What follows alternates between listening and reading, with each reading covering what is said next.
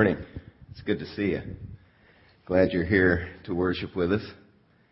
I'm uh, personally I'm trying to get over all the marshmallows I ate last night at the at the beach deal. I sometimes they taste really good, and I just keep eating them. But we had a beach party last night. It was a lot of fun, and um, so I overdid the marshmallows just confess, confession before I get going this morning, I guess.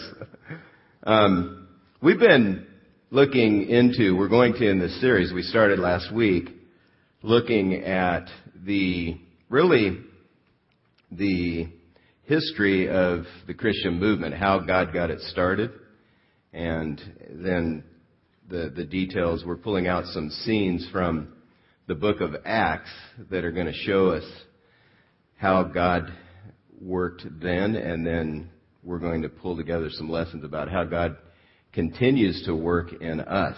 Last week, we looked at how Jesus, before he ascended into heaven, says for about 40 days, uh, Jesus, after the resurrection, uh, made several appearances to his disciples and others uh, after his life. He was instructing them in the kingdom of God. One of the things he said is wait until the Holy Spirit comes upon you because you will receive power when the Holy Spirit comes on you and you will be my witnesses in Jerusalem and Judea and Samaria and to the ends of the earth. So they were in a waiting mode. Well, today we're looking at the moment when the Holy Spirit came. What God did then and then what we can learn about how to cooperate with God today. Let's look at Acts 2, 1 through 13. When the day of Pentecost came, they were all together in one place, talking about the disciples. Pentecost is a transliteration of a Greek word. it means 50th. It's the 50th day after the Passover festival in Jerusalem that they were, they had been celebrating. And so it's the 50th day after that, and Pentecost was the day they celebrated the Feast of Weeks, which was really a, a Thanksgiving festival to God for the harvest that He'd provided.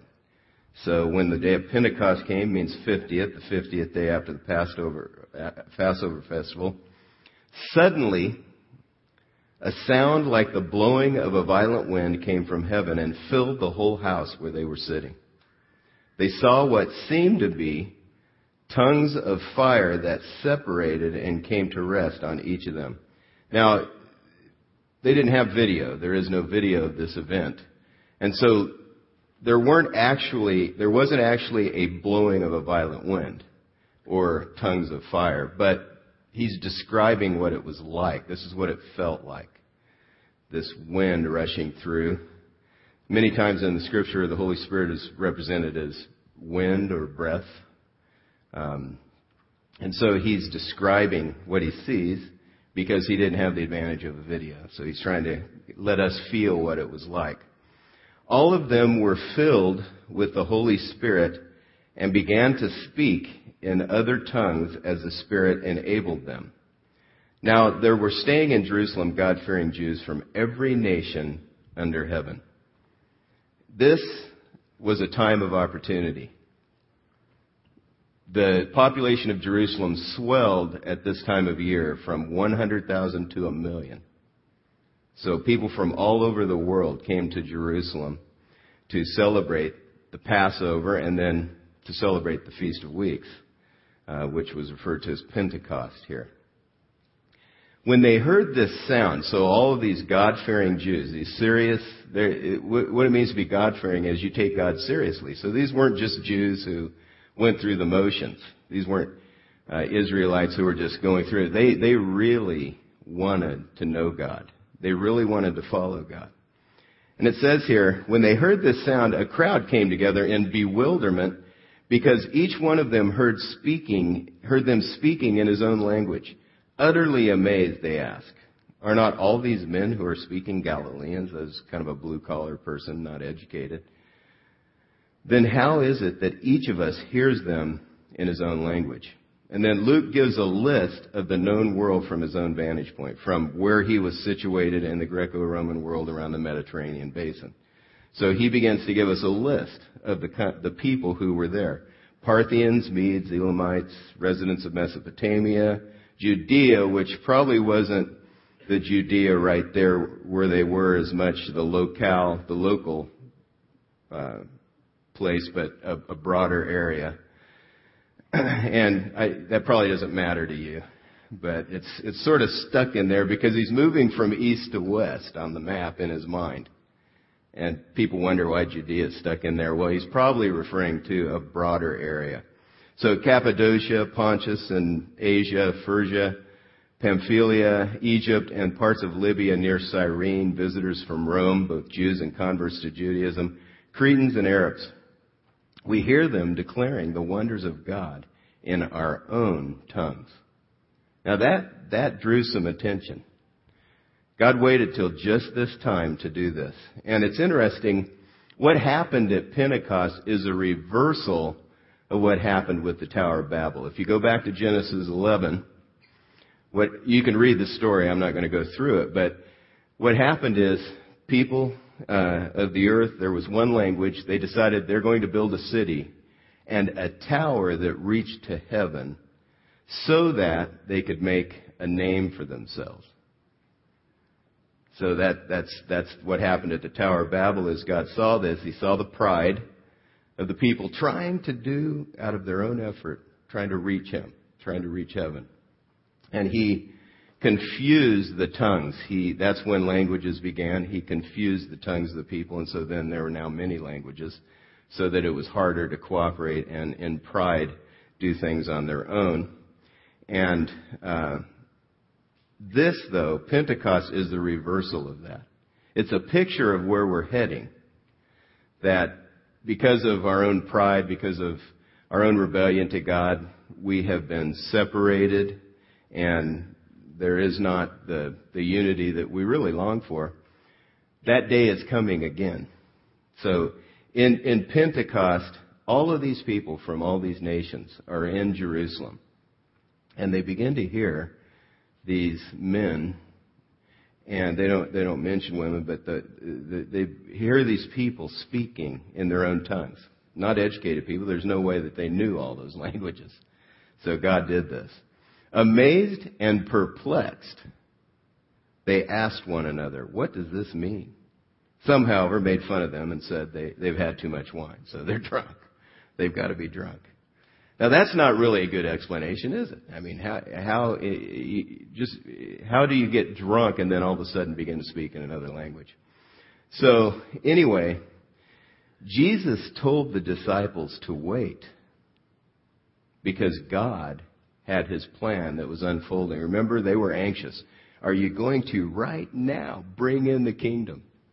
Jesus said, it's not for you to know the times and the epochs. It's not for you to know the times and the seasons when God's going to work. God was waiting to this very moment. There are a couple of reasons why they needed to wait. Jesus said in Acts 1 8 that power was going to come upon them. He said wait because, like a body without breath, the church is a corpse without his spirit. And so are you and I. We sang, the very first song we sang in worship this morning talked about how we've come alive in, in God, how he brings life to us. And so, as a church, we're a corpse without the Spirit. So are we as individuals. When we connect with God, His Spirit gives life to change. He gives the power to change and grow that we just don't have with, without Him. If you never connect, then you never have the power. And so we're going to look today at how, how to connect. How, how do you connect with God? And then if you have connected, if, if you haven't yet committed your life to Christ, we're going to look at briefly what it means to do that.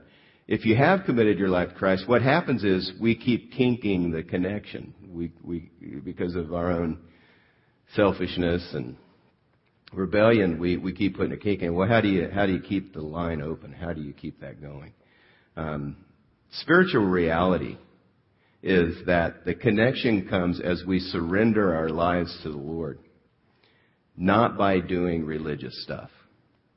It Doesn't come through doing the right stuff.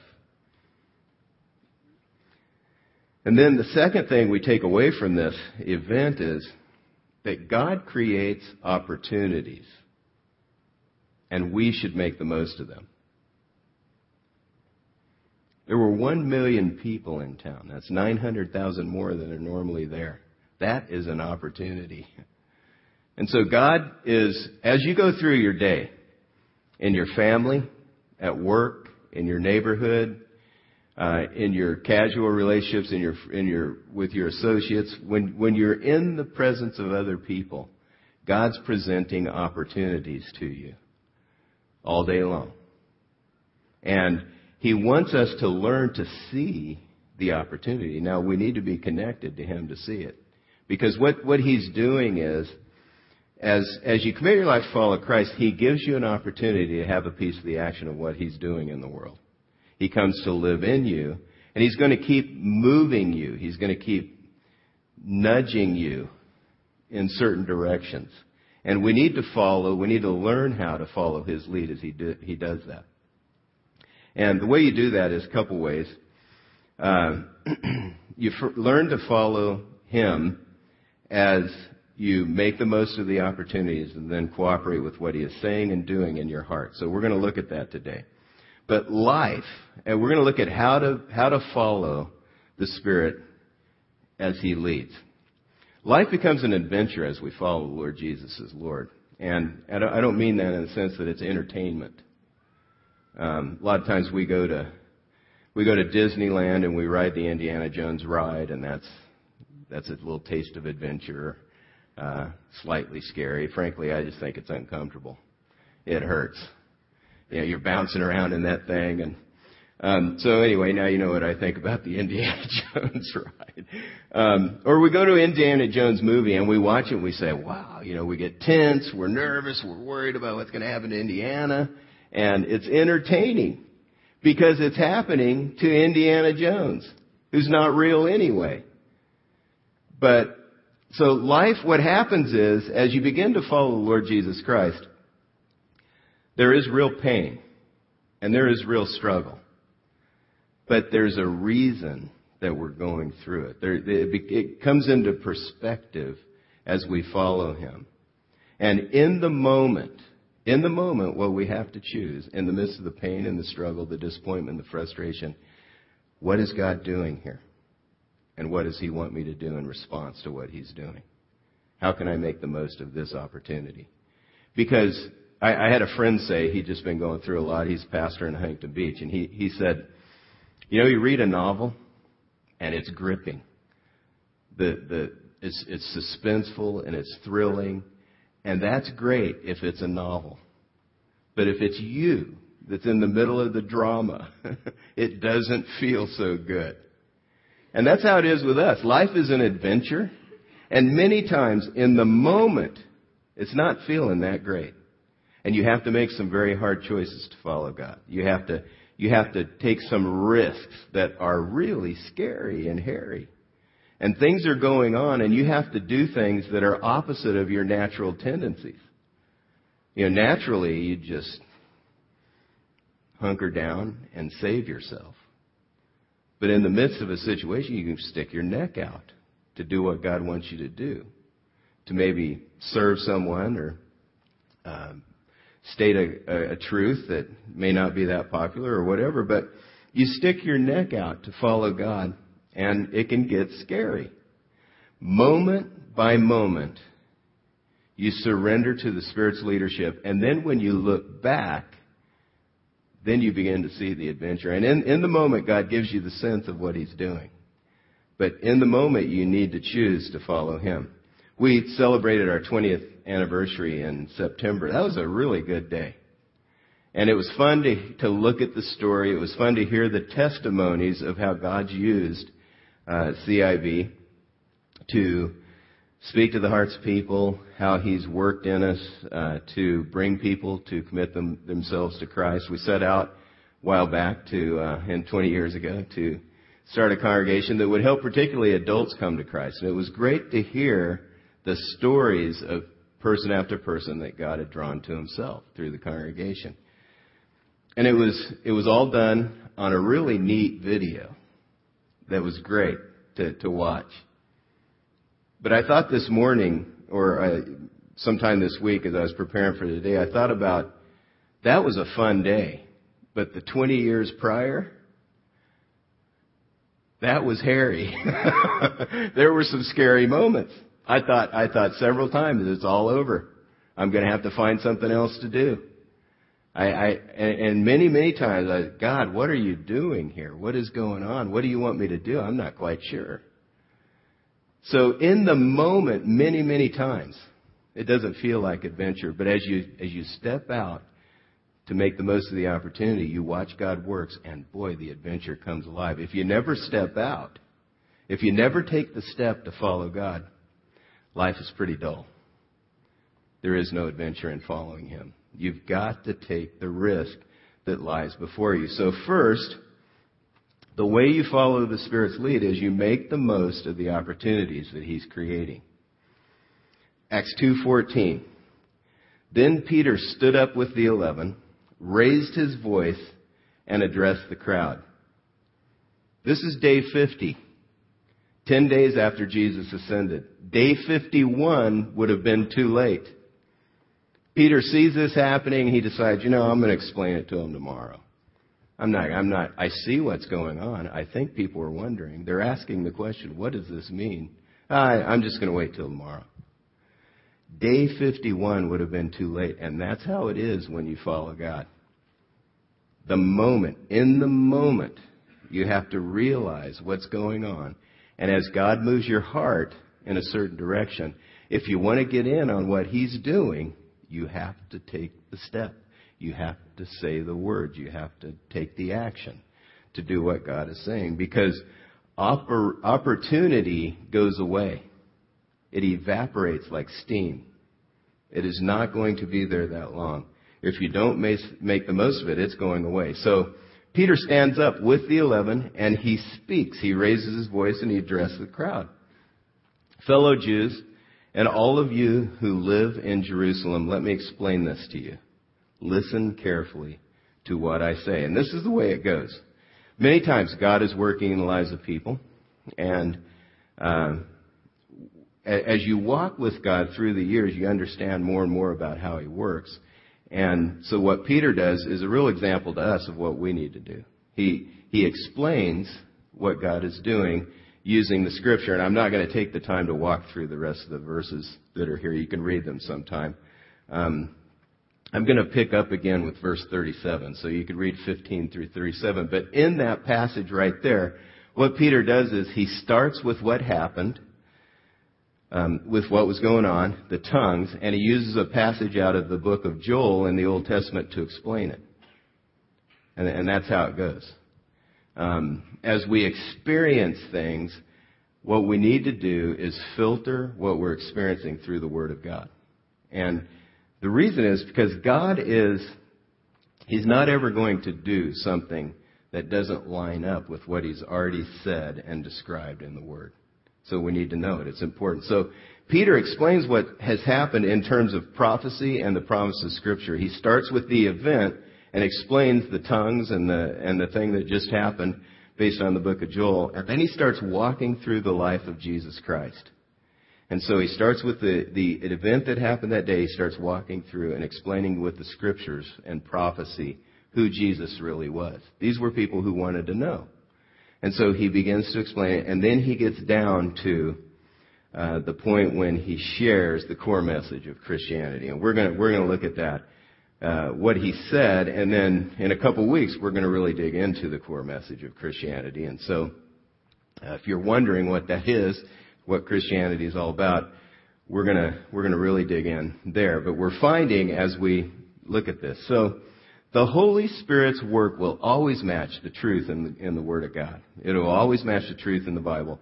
Any chapters that He adds to this book in our experience will be consistent with the teaching, principles, goals, and everything else that you'll find in the Bible. Actually, the Bible is complete. There will be no scriptural revelation. So the experiences that we have should match. We match those up with the revelation that God's already given us in the Word. word. so let's look at how to make the most of the opportunities as we see them. Um, first of all, you need to receive the gift of the Spirit and cooperate with Him. Now, there's only one way to get this gift. Decide once and for all to make Jesus Lord or boss. We're going, we're going to look at this in a little bit. We must connect with the Spirit to get the life. The lifeline is not hooked up if we've never done that. And to, to understand what God's doing in the world, what He's doing in your life, what He's saying and, and, and, and working in you to accomplish, you have to have the Spirit. 1 Corinthians 2.14 says, The man without the Spirit does not accept the things that come from the Spirit of God, for they are foolishness to him, and he cannot understand them because they are spiritually discerned. The only way you can tune into what God is doing in your life is to have the Holy Spirit in your life, to have His Spirit in you. If you're not yet committed to Christ, we're, we're going to see how to get the gift of the Spirit in a moment. If you are committed and you have the Spirit, then what you need to do is make sure there's no kink in the hose that are providing the help and resources that the Holy Spirit comes in. We're going to see that in a moment as well. So that's the first thing. Receive the gift of the Spirit and uh, set out to follow Him. The second thing is get to know God and His Word. Peter stands up and addresses this crowd, and they mention that they're Galileans. These, these weren't sophisticated people. He's a fisherman. He, he is a crusty fisherman. That's his trade. And the thing is, he, he, he knew the Word of God. He, he didn't need, and you and I, we don't need special training. You don't need to go to school, graduate school, or anything else to understand God's Word. Just as you get into it every day and let it begin to soak into your life, and, and God, what God does, it's alive. As you get into the Bible for yourself, it comes alive to you and God speaks to your heart. And over time, as you really get in trying to live out the truth of the scripture, as you try to read it and then do it during the day, he, he grows a, a, another, he grows extra radar where you begin to understand what God's doing on another level. The better you know God through His Word, the more you understand His ways. And so, if you just committed your life to follow Christ, one of the most important things you can do is every day get into the Bible. Pray, ask God to speak to you. Share with God what's going on, your concerns, give them to Him, ask Him to work in your life, and listen to Him through the Word of God. Psalm 19:7 says, "The law of the Lord is perfect, reviving the soul. The statutes of the Lord are trustworthy, making wise the simple." This this is Peter is an example of this. He was not sophisticated. He was a Galilean, a fisherman. He's living proof of this verse. And then the no, another thing you can do to make the most of opportunity is get prepared for the opportunity. You, you and I, we need to know the core message of the Bible when we have the opportunity to share it. So when the opportunity comes in a conversation as we're relating to people, we can, we can explain, like Peter did. We can explain who Jesus was and why he came and help people understand the core message of the scripture. 1 Peter 3:15 this is written by Peter says but in your hearts set apart Christ as Lord always be prepared to give an answer to everyone who asks you to give the reason for the hope that you have but do this with gentleness and respect. Peter knew the answers. He knew the answers to the questions uh, that they asked. What does this mean? Now he didn't he didn't exactly know that that was going to happen, but God brought the scripture to mind to explain it. And so it's it's it's important to get prepared. To the key for me has been to get the answers myself to the questions that I have. There was a point when I was in graduate school, I was studying to go into full-time professional ministry, whatever you want to call it, to do this. And I decided these questions are rolling around in my brain and I have got to dig in and get the answers. You know, how, how do I, how do I know God wrote the Bible? How do I know that? How, do I, why is the world so crazy? I mean, why is there so much evil in the world? Why, why is there disaster after disaster and tragedy and after tragedy? Why, why do things happen like that? I decided that I have to get the answers myself. It has to make sense to me. And so I decided that if I didn't get the answers, I would just do something else with my life. I had to, to, to with integrity, dig in and begin to, to make sense of it myself. What I found is there are answers. The faith holds up. It's the best explanation for what's going on in the world. But I want to encourage you, if you want to get prepared for opportunity, answer, get the answers to the questions that are rolling around in your heart and mind. And as you yourself get the answers and begin to make sense of it yourself, you can make the most of the opportunities that come up when questions arise among your friends and associates. Then you, you have an answer. You, you're prepared. And so that's, that's very important. God, God puts us where we are to recognize opportunity and to take action, like Peter did. He stood up and addressed the crowd. So the Holy Spirit's going to prompt you to do that. If you're a follower of the Lord Jesus Christ, you have the Holy Spirit inside, and He's going to be prompting you at work, in your family, in in your neighbor, as you relate to your friends and family. Um, he's going to be nudging you in a direction to pray, to pray with, and to pray for the people that are there to serve, to encourage, to support, to share the gospel message, to share who Jesus is and what it's all about. The interesting thing for me is that the Holy Spirit in me makes me want to do good. It's an amazing thing. I, I don't want to do good naturally. I want to do what I want to do. I, I would just close off the rest of the world and get after my little world, my little kingdom. But what the Holy Spirit does is He genuinely draws me to want to encourage, to show appreciation, to love, to support, to serve, to, to take care, to show kindness to the people around me. He wants me, He wants to make me, sorry, He makes me want to do good. And he does the same with everybody who follows the Lord Jesus Christ. When you, when you connect with the Holy Spirit, he makes you want to do the good stuff. He wants you to be, he wants, he makes you want to be a blessing to the people around you.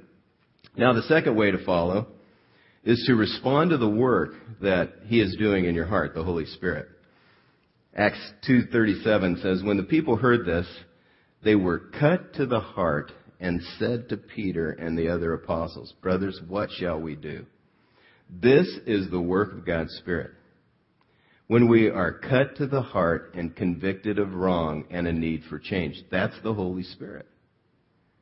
Jesus explained this in John 16, 7 through 8. It says, But I tell you the truth, it is for your good that I am going away.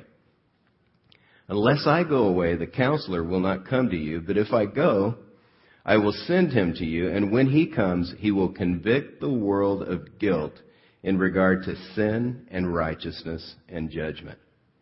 The Holy Spirit's work is not a foggy cloud of guilt that you wallow in. It's not a sense of condemnation that you walk through life feeling. But it's a sharp conviction of wrong that needs to be changed. And a sharp conviction that things are not right between me and God. There is something wrong here that I need to respond to. That is the work of the Holy Spirit. If you've not yet committed your life to Christ, and you've been here with us in worship for a while, if you've felt this cutting to the heart, that is God. That is the Holy Spirit speaking to your heart. He is trying to get your attention so you'll turn to Him to receive the gift that He has to offer. God is trying to draw you to himself so you'll accept him and receive his forgiveness.